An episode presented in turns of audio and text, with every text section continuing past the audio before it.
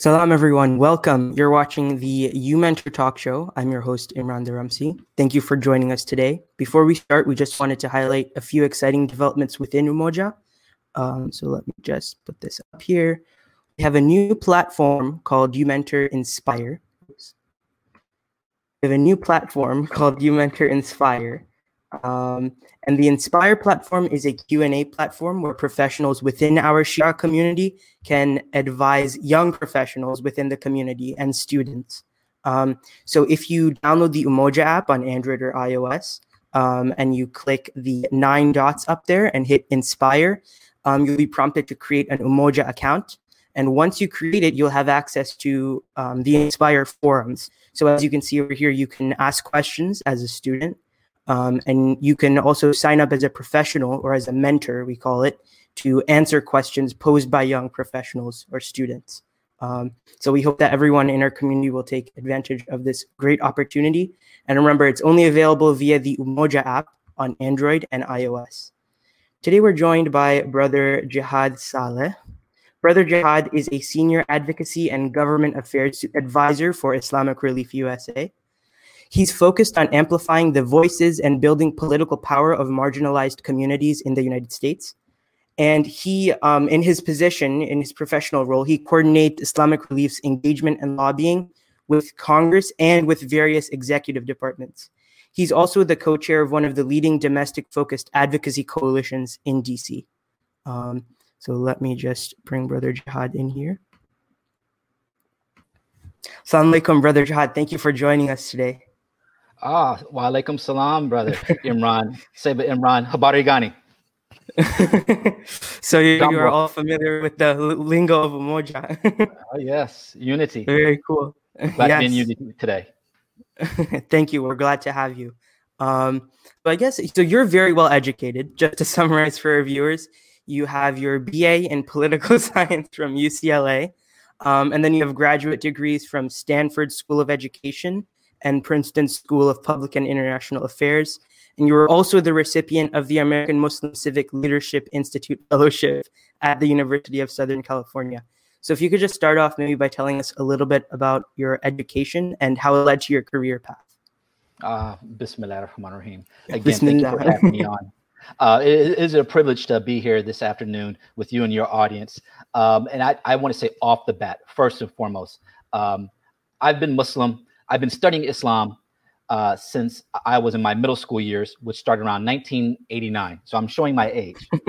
but I've been Muslim, made my Shahada just a week after mm-hmm. the LA rebellion in 1992, uh, where I said, La ilaha illallah, Muhammad Rasulullah, Ali wali Allah.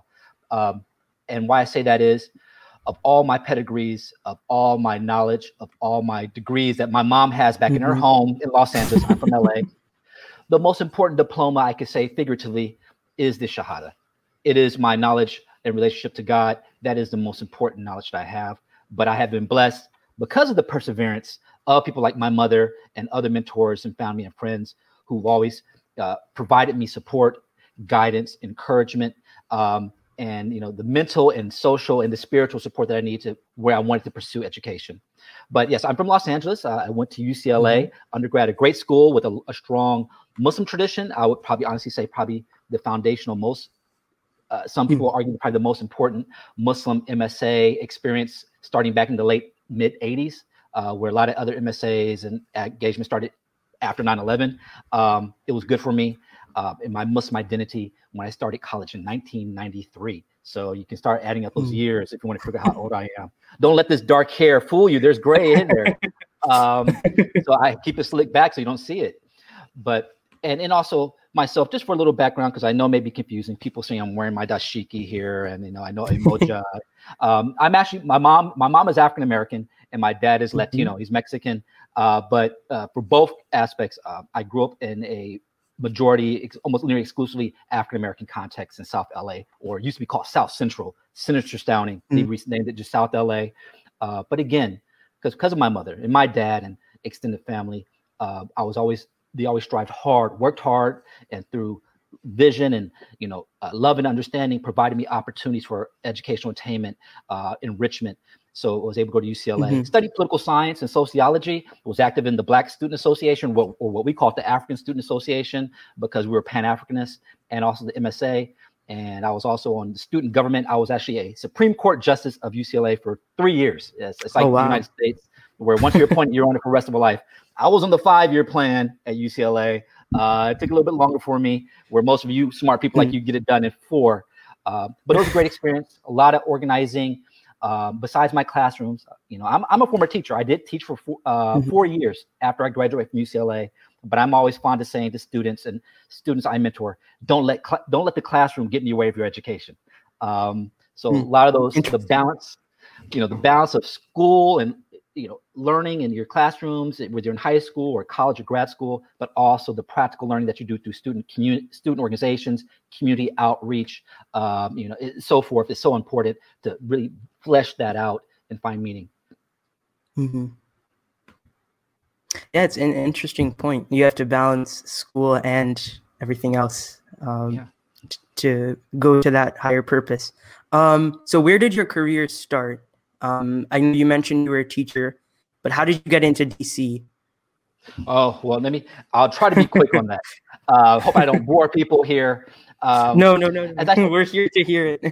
you know, after I graduated from UCLA, uh, I did what I think a lot of people, at least 20, 25 years ago, now it's so different. And I'll mention this in a little bit. Um, you know, mm-hmm. the quintessential thing was if you didn't know what you wanted to do and you wanted to give back to your community, particularly if you were a black or brown or Latino, especially from urban areas or inner cities, you know, it was like, well, you knew how important education was, how empowering empowering it could be.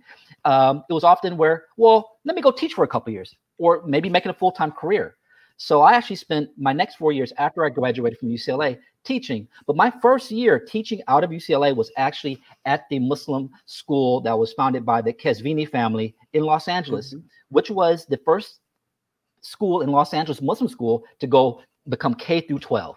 Uh, it was a great experience. I had turned, you know, small classes of South Asian and Arab and Desi and so forth, uh, but also majority Shia, but a good number of Sunni. Uh, I don't think we had any non-Muslims or people of other faith at the time, but the school has had mm-hmm. a few through its history. But it was a great time for me just to learn to, in, in, you know, enrich my life and the communal life of the larger uh, Muslim community. But you know, I did need to also make a little bit more money. I needed some union protection. um, instead of teaching seven classes all in one day, get to a school district where you only do two or three preps a day. So I moved my next three years teaching at LA Unified School District in Los Angeles. And I actually had the opportunity to go teach at the high school that my family, at least my mom's side of the family, my mm-hmm. great aunts and uncles, some of the younger ones went to when they moved from Mississippi. My family hails from Mississippi. But during the Great Migration, when a lot of African Americans left the South during the 1920s, 30s, 40s, 50s, my family moved to Los Angeles, and I was able to go back and teach at the high school where my family originally when they moved to Los Angeles in the 1940s uh, to go back to that school and be a high school teacher for uh, three years, particularly in special education. Now, to move quickly on that is, I enjoyed teaching. I will always say, and I encourage you, particularly Muslim men, we have plenty of sisters mm-hmm. who teach, but we need more Muslim men who teach, whether it's in public schools, private schools. There is no greater title than I've ever will ever have, whether I do policy, advocacy, lobbying. The most important title and the most impactful position I've ever had in my life is as a teacher. And we have to respect that. In our Muslim tradition, teachers are valued. Maulanas, ustads, there's a high regard for mm-hmm. that. And you see the impact that you can have on a child's life or a young adult's life, the same way teachers had impact on my life in guiding me to hmm. make the best decisions I could. So I encourage people to pursue education, get their master's in education, their teacher's credential, mm-hmm. but it also could be a springboard for a lot of great politicians, community leaders, were themselves at times teachers and then became board members of education. I wanted to go become a professor of education, not around ABCs, one, two, threes, or your three R's, but more about the sociology, sociology of education. How do communities work, particularly Black and Brown communities, work in inner cities to empower their youth, to deal with, you know, poverty, hunger, homelessness, and poor education. So I went back to grad school. I went first went to Stanford University School of mm-hmm. Ed and did sociology of education, looking at the educational aspects of the Black Panther Party. If anyone studies African American history, the, the role that education and learning played in the organization. But to be honest, you know, you're not going to do a whole lot with a master's in education research. So I said to myself, maybe I should do at least one more uh, master's degree, more practical I didn't want to do law. Right. I had a stepfather who was a lawyer. I had plenty of friends who were lawyers. I, I respect the law, but I'm like, maybe Mhm. do something else. And that ended up being um, where I was a did my master's at Princeton, at formerly known as the Woodrow Wilson School, but now we've moved the name to be the School of Public Policy um, at Princeton University, where I focus on education and poverty. But in in between my year at Stanford and Princeton, I did do a fellowship. Where it was my first time into public policy, into government, where I was a fellow with a Los Angeles City Council member, uh, Ed Reyes, who covers right by downtown Los Angeles. I worked for him for six, and that was my first time learning that how to do community relations, standing on this, the city council floor, seeing how bills got introduced, and how communities would come to the, the city council member with their issues, and how he would work to help represent them. And I got hooked. And so, you know, it, it, it told me this is something I wanted to do even after policy school. I thought I was going to go back to Los Angeles and be like a Hmm. community organizer, uh, you know, fight the power. And I'm not saying I don't, I'm not saying that's not a great thing to do, and being a community activist. But I recognized that in the Muslim community, we didn't have a deep seat cadre or group of Muslim Americans, regardless of their ethnic or racial or Sunni Shia. We just didn't have a lot of Muslim Americans who had government experience, had learned government and advocacy, worked for public officials, whether it be city council, state assembly, or your members of Congress. So after I graduated from Princeton, I came to DC um, with the, you know, looking to engage government through advocacy. And that's where I landed the job uh, working in Congress. For four years, I had the, the pleasure and opportunity to working for a member of Congress from New York City. If anyone flies into JFK Airport in um, New York, that's the district where my congressman who I work for represented. And I did his educational policy uh, along with some other poverty focused issues. But also, most Mhm. telling important was uh, during those almost four years, I was the org- I was the organizer for the Congressional Muslim Staff Association. There's Black Staff Association, Latino Staff Association, Christian Staff Association, but in Congress, in the United States Congress, there is a there has been a Muslim Staff Association.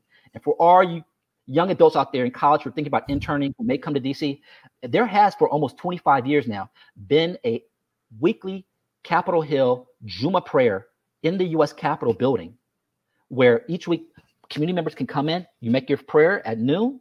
It's open to everyone, to the public. Anyone Mhm. can attend, except if there's a national holiday and the Capitol's closed. Then they have to find another place to go.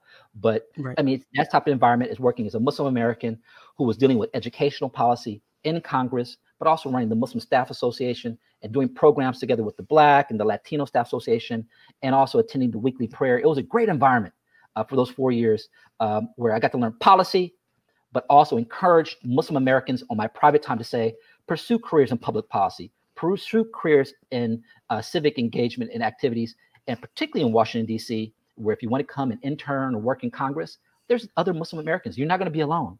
It's not, Mm. you know, it, it is a place uh, for a lot of opportunity. So, and I would just say this the reason why I said earlier about being a teacher is when I was at Stanford and Princeton, I did see how the undergraduate students they weren't thinking about becoming teachers. They were thinking being like eye bankers, and that's like their fallback. Like, oh, Yeah. I don't know what to do with my life. I'll go to Wall Street and work for five, ten years, make you know, hundred thousand dollars a year. But then I saw a lot of times the experiences, the leadership, the study abroad, how students in elite universities are groomed and guided to these type of positions to go to Washington D.C., to go to Albany, or Mhm. go to the United Nations to do internships. And my thing is, particularly for the past 10 to 15 years since I worked in Congress, and now my current job, which I'll talk a little bit about. I know you want to have questions about that. is Right. is Mhm. promoting Muslim Americans, and particularly also African Americans, Latino, Latinx, Asian, um, and, and Muslim Americans, uh, especially in high school, particularly in college and grad school. To, you don't have to be an elite school. You don't have to go to a top 10 school to experience these and take advantage of these type of opportunities. But what may be the challenges around, um, well, how do I afford that? Or where do I stay? Or where, how am I going to eat for those 10 weeks, maybe in the summer or a semester? where there's programs that are available for Muslim Americans, for African Americans, Latinos, Asians that we can take advantage of to help provide you, you know, financial support, housing, professional Mhm. networking, and even your school can even get some college credit uh, towards, you know, maybe a, a you know a, a government 101 elective class or something to that effect. But that's something I know we've discussed. You, uh, you know, say about Imran Yeah. that you know I'll be happy to talk about even in a whole nother podcast about Mm. if you're interested as a Mhm. student, especially if you're a junior, senior, how do you apply for these programs? in Washington D.C. and maybe we could do that maybe as because that that should be a separate program itself. Maybe in yeah. January or February if we get past this COVID where people can start traveling again. But I'll tell you this: you can still do it to interns. I just had three interns this past summer. Uh, for my work at Islamic Relief, we'll, start getting towards. You know, we did it yeah. all online. I had a student from Air, University mm-hmm. of Arizona, one from North uh, Chapel Hill, UNC Chapel Hill, and one from University of Massachusetts uh, Amherst, and it was all done mm-hmm. in distance, and we had a great experience. So it is possible. It's not that. Um, yeah, mm, interesting. Yeah. Um. Ah, I see an audience question here. Um, but I feel like we might want to save that for later. So maybe now, if we if we want to um, go forward a little bit and um, talk about your time at Islamic Relief USA, a lot of people um, don't really know what the organization does. So if you could maybe start by telling us more about that and then how your role fits into that. Sure. Well, Islamic Relief was an organization started in 1993 uh, from in Los Angeles. So I've known about Islamic Relief since my days in college. Uh, but Islamic Relief now is the nation's largest Muslim organization writ large. It is a humanitarian, anti poverty, anti hunger organization focused on both international and domestic poverty um, and working with communities, uh, you know, you know, socially, excuse me, uh, working class, poor, and vulnerable communities, mm-hmm. targeted communities, helping them provide them services and the support for them to get a, a hand up in life, you know, to gain security and opportunity to improve their conditions for them, their families, and their children. Um, and you know, this is a it's a wonderful organization. I you know I want to thank people if you or you know your listeners or their families donate give their sadaqah or their zakat uh, mm-hmm. uh, to Islamic Relief every year. We thank them. Uh, this year, even during the COVID downturn, we're on part on record to have a record-breaking year of how much donations. Wow. Now, the Muslim community, we don't get money just from the Muslim community, but being Islamic Relief, no doubt, the majority of our funds are donated mm-hmm. from the Muslim American community. Um, and and I think in the past three years, we averaged about 130 to 140 million dollars in cash and in kind. When in kind, I mean working with companies that donate pharmaceuticals, donate refurbished medical equipment that we could send domestically or internationally uh, to mm. help again communities around, you know, poverty, hunger, homelessness, health, education. Now, most people again know this is the organization where they send their money, their sadaqah, or maybe they'll volunteer at our walk for water, or they'll go to one of our fundraising dinners during Ramadan at the Hilton or mm-hmm. something in Los Angeles or New York or you know Houston or Chicago. But also Islamic Relief not only being a humanitarian anti-poverty organization and through our programs and working with local communities, we're also an advocacy organization, and increasingly so. So I left Congress after four years, and quickly I was hired by Islamic Relief in early 2011. Wow, 2000, man, it's almost 10 years now. Uh, to come in in Washington, D.C., they had moved their national office from Los Angeles to Washington, D.C., like a lot of other humanitarian and anti poverty organizations have their national offices in D.C., to also right. not just do their programs nationwide or internationally, but also to advocate to engage with Congress, to meet with the White House or State Department or the Department of Agriculture or you know the Department of Health and Human Services to advocate on policies that will help working class and poor communities that we serve. Uh, so they wanted to start doing more of that. And when I worked in Congress and when I saw that Islamic Relief came to DC and set up shop, I was like, oh, you're the organization that needs to be on Capitol Hill the most. Unfortunately, many members of Congress, the media, the government, when they talk about engaged Muslims, unfortunately, for the past 15, 20 years, is largely around issues such as terrorism, foreign mm-hmm. affairs, national security, as if Muslim Americans are not American first, concerned about what we're dealing with here. And not only that, many Muslim Americans who themselves are facing poverty, hunger, homelessness in the United States, or right. if it's not them, they have family and friends in their neighborhoods who are dealing with these, these, these issues. Now, I want to be clear Islamic Relief does not help Muslims. Islamic Relief helps people in poverty. The majority of people that we serve with our programs domestically are clearly people who are not Muslim. We're like mm-hmm. Catholic charities. They're inspired by their Catholic faith to help people, but they help all people. That's the same with right. Islamic Relief and our partner organizations. And no doubt internationally, we work in some Muslim majority countries.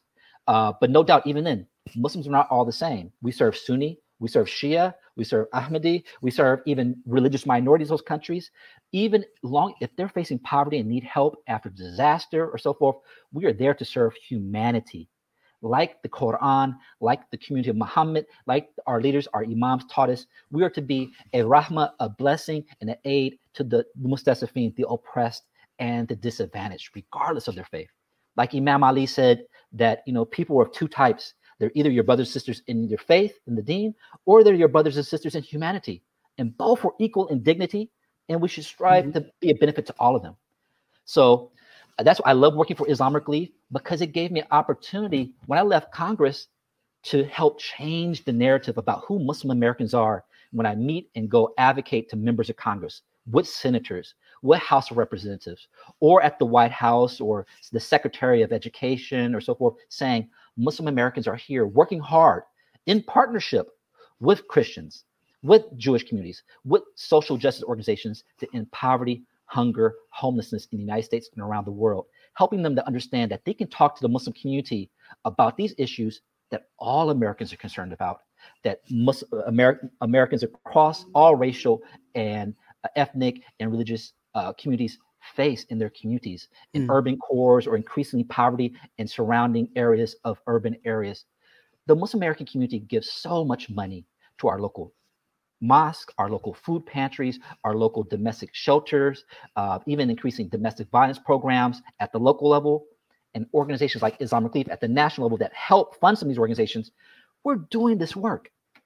But we got to understand that even though you may give your money to help feed the poor in your local community mm-hmm. or have a food pantry at your mosque or your Islamic center.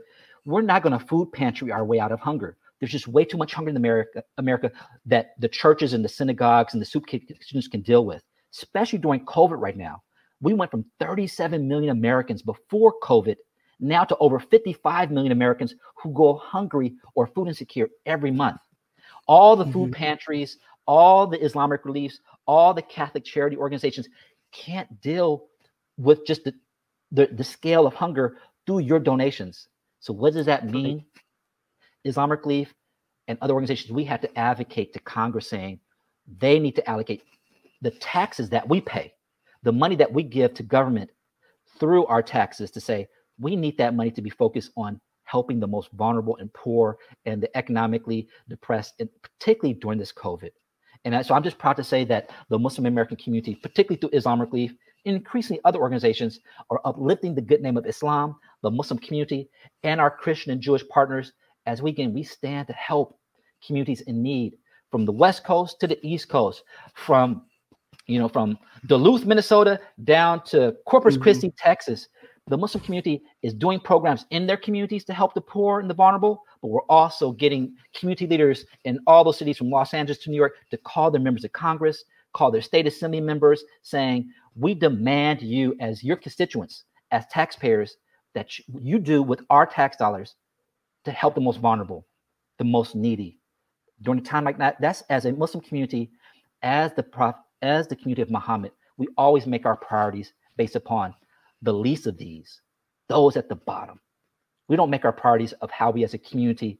And I'm not against people being rich or being well off, or there's right. Muslims who are very well off, and that's fine. But even then, as you know, followers of the imams, and when we understand the Quran, the importance of always standing with those who are most need, those our parties must always start with those in the most need.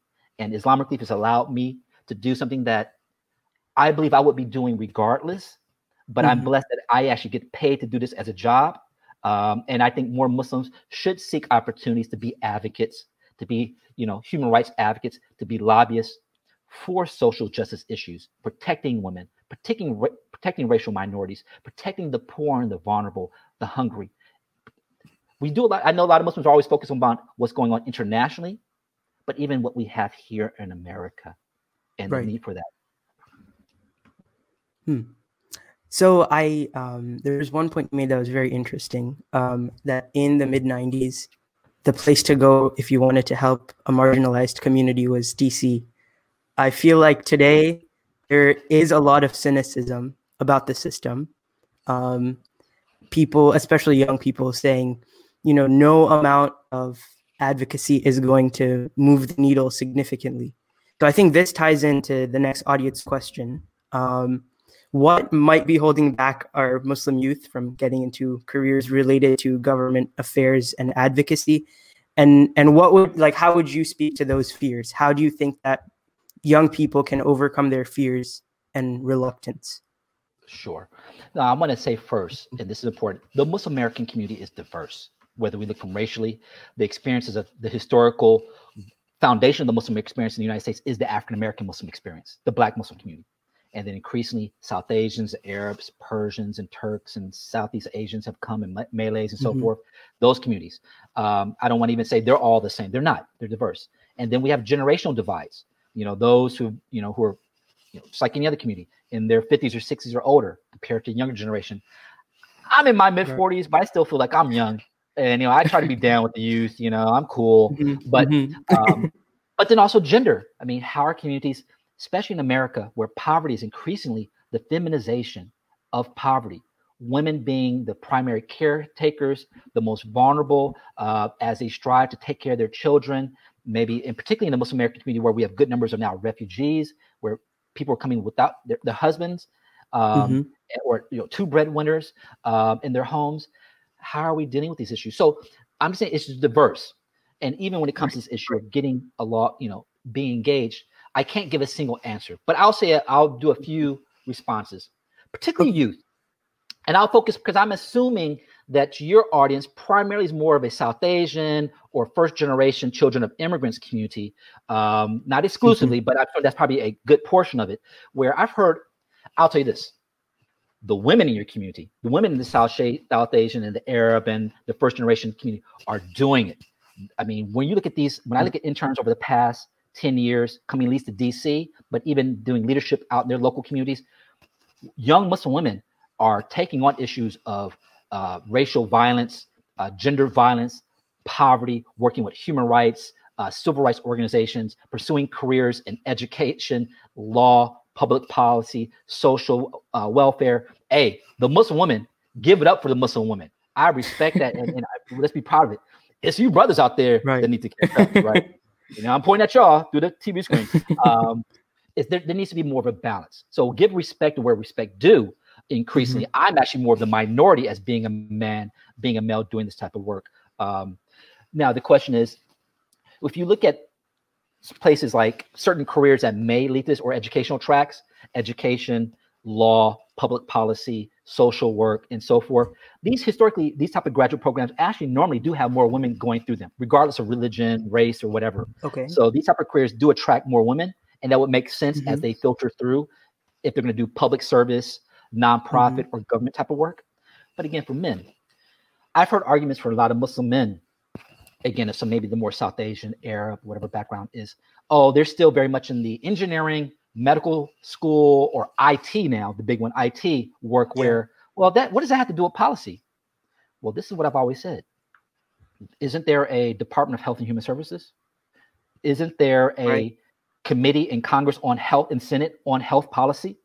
Um, isn't there an association in Washington, D.C. with a lobbying office called the American Medical Association? And there's the National Medical mm-hmm. Association or even the American Psychological Association that are actually there advocating on the rules and regulations that impact the research and the profession of medical professionals? Well, yes, maybe you want to become just a general practitioner doctor, but spend a semester in DC interning at HHS or the medical uh, American American Medical Association, or get a position with the member of Congress who's on the healthcare committee to learn about how our policies going to impact your career as a medical professional. Same thing with engineering, science and technology, you know, uh, committees, or the American Engineering Association. These are ways I think people can find. They think that that somehow their careers in IT or engineering or whatever it is somehow don't have a political aspect. And that's not true. Congress oversees everything in the universe. There's a committee for it. so you can you know, work for your member of Congress. And again, even if you may not end up becoming an advocate or a lobbyist or like I do, right. least you will be a more informed, critical consumer of information in your future career. And then maybe as a engineer or as a doctor or as a psychologist you'll get active in your national association or your state level profession uh, association and do that advocacy meeting you know, once or twice a year when you meet with your state assembly person or with your local department of health, how to speak more effectively in coalitions with other mm-hmm. like-minded professionals in those areas. So I think that's one thing that sometimes we think that certain careers don't have a political nature or side to that, which is never true.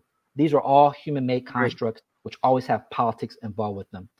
The last mm-hmm. thing that I would say for people is um, it is not so much about their vision of what type of careers they want is, but as I mentioned before, I think a lot of people is if you're not at those top 10 or top 20 schools, you're not providing even information of how to do these type of internships. At least the highly prestigious ones. And I'm not saying if you live in Denver or Chicago or Minnesota, Minneapolis, look at organizations in your local communities, whether it be the local NAACP or the, the local women's rights organization or the local program for you know food security coalition to end hunger in you know Houston. Do an internship with them. But maybe if you do want to get to DC or go to the UN in New York or intern somewhere internationally, then the question is, well, how do we do that? How do I afford that? And let's be real. Again, the vast majority of Muslim Americans are not rich and well off no different than mm-hmm. other black and brown and minority communities that where the main issue is they would love to do it but they don't know the financial means of how to get there and do right. it they don't have mentors in their families maybe they're the first generation of, of college students uh, you know because their parents you know are racial minorities in the united states who've been you know consistently marginalized or poor education didn't allow for higher education or maybe again more of the immigrant community where when they went to school in pakistan or egypt there was this no notion of internships. It was just like you studied and that was all you did and you got your degree.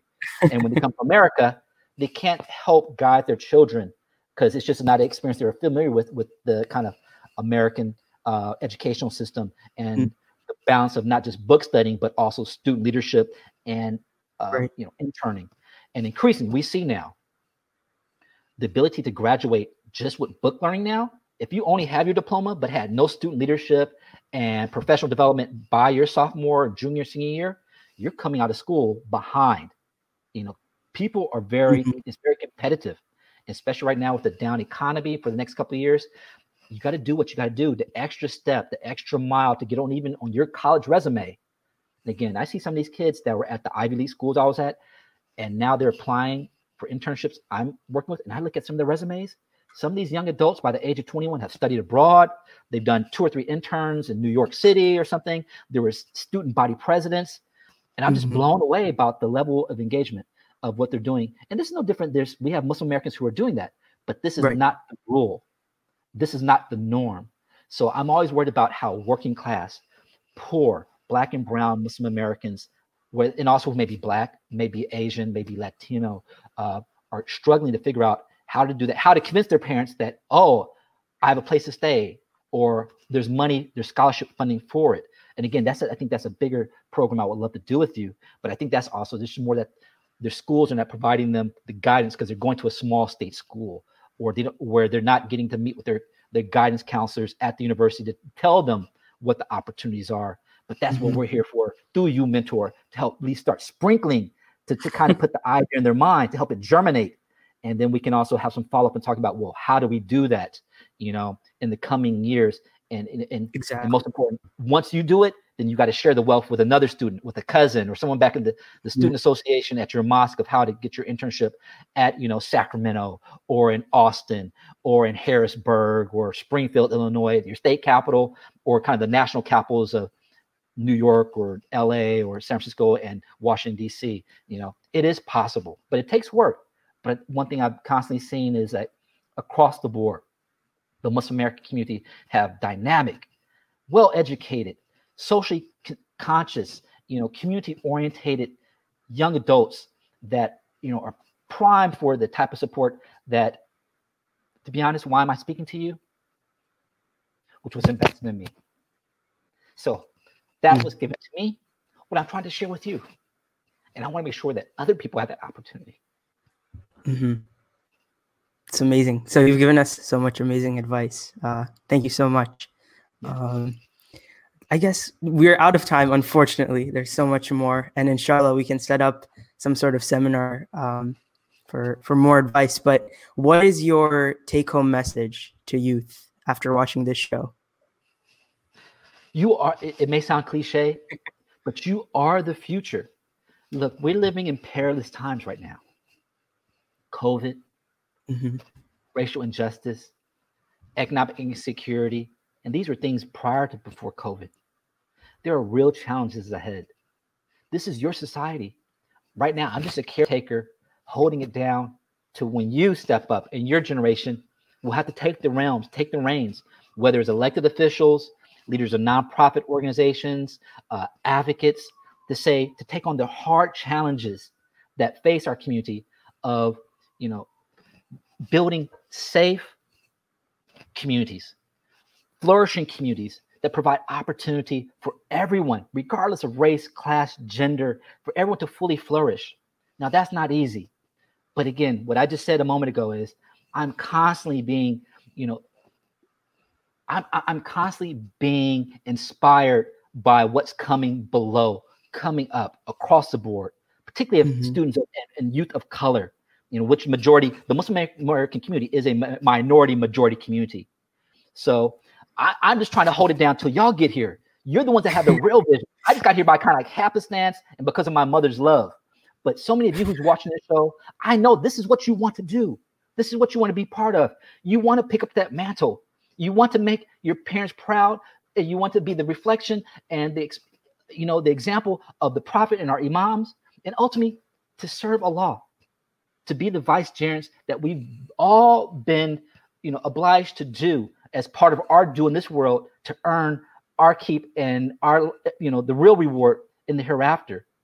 But we do that in working together, helping those around us, and being with those that Allah says Allah is always with, the oppressed, the, the, those in need. So work hard, continue to study. I will continue to strive to be a resource to you, you know, Brother Imran through Umoja to give as much as I can in mm-hmm. guidance. And, you know, I want you to please share my contact information. If you ever come to DC, who I'm talking to your audience, mm-hmm. reach out to me. I love to, you know, once we get over from COVID, you know, love to have coffee with you and to share what I I can. And maybe, and if I'm visiting your town, you know, you know, I do a lot of traveling across the country, whether it be Chicago, Houston, LA, San Francisco. I love to always speak to communities and youth groups more than anything else. I'm not worried about the old people, people like me. I'm worried about you. So I just want to make sure that you have the resources because you're going to get the job done. You're the ones. America is on a precipice of a major change, demographic change, you know, of becoming a minority majority country, um, the issues of it being a global society, um, and so forth and you're well equipped to take that on and be the leadership for it. Don't deny yourself. Don't fret about it. Don't think that you don't have, you know, all the answers. You don't have all the answers now. We'll never have it. But I know that working together across communities as Muslim, with Christians and Jewish, with Black and Latino, and with white and progressive social organizations, we have what it takes to build a fair, equitable, and more loving and beautiful world. And that's going to be the world that you're going to inherit and pass on to your next generation. And I just hope I live long enough to see that, to be with you, and you know, mm-hmm. as we prepare, as we work hard, you know, to bring forth, as Imam Mahdi says, we know Imam Mahdi doesn't come when his things are most dark. Imam Mahdi returns when actually the people start to agitate and fight for justice. So if we all, as the Muslim and as the particularly as the Shia, we look for that day towards the Imam, that doesn't happen just by passively waiting for the things to get dark. But when we start fighting back for truth, justice, you know, freedom, justice, and equality, as he always said back in the Black Liberation Movement and the, the Muslim movement. So let's let's get working. I'm here. Let's start establishing that freedom, justice, equality, and you know, putting that work to get it done. Mm-hmm. Amazing. Thank you. Um, thank you so much again for joining us and for your advice. Say about Imran, it's, it's, it's a pleasure. You know, I'm, I'm, again, you are part of that generation. You, you are part of it. Look, I, I, I didn't even, man, what, what was I doing? You're 18. I was at home chilling, probably watching cartoons or something in my summers. Uh, so again, I'm impressed. And, and, and if anyone's watching you mentor, I know you're all those type of leaders, future emerging leaders who are going to share that information. And it, it, it is my privilege, it is my honor to be able to work with you and that you you've given me a platform to speak a little bit of what what I'm trying to be good mm-hmm. at. Thank you so much. Jazakallah khair. Thank you. Our honor to have you. Um, so thank you for tuning in, everyone. Um, and thank you again, Brother Jihad, for joining us. Join us on September 19th. So we're taking a week break Um, we'll be joined with Sarah Faour. She's a student at University of Toronto Scarborough, and she's completing the Human Biology Specialist program. She also conducts research exploring neurobiology and enjoys communicating about the importance of science. So that one is going to be hosted by Sister Fatima Al Sayed. Um, so we hope you tune in Saturday, September 19th at 3 p.m. Eastern, right here on YouTube Live.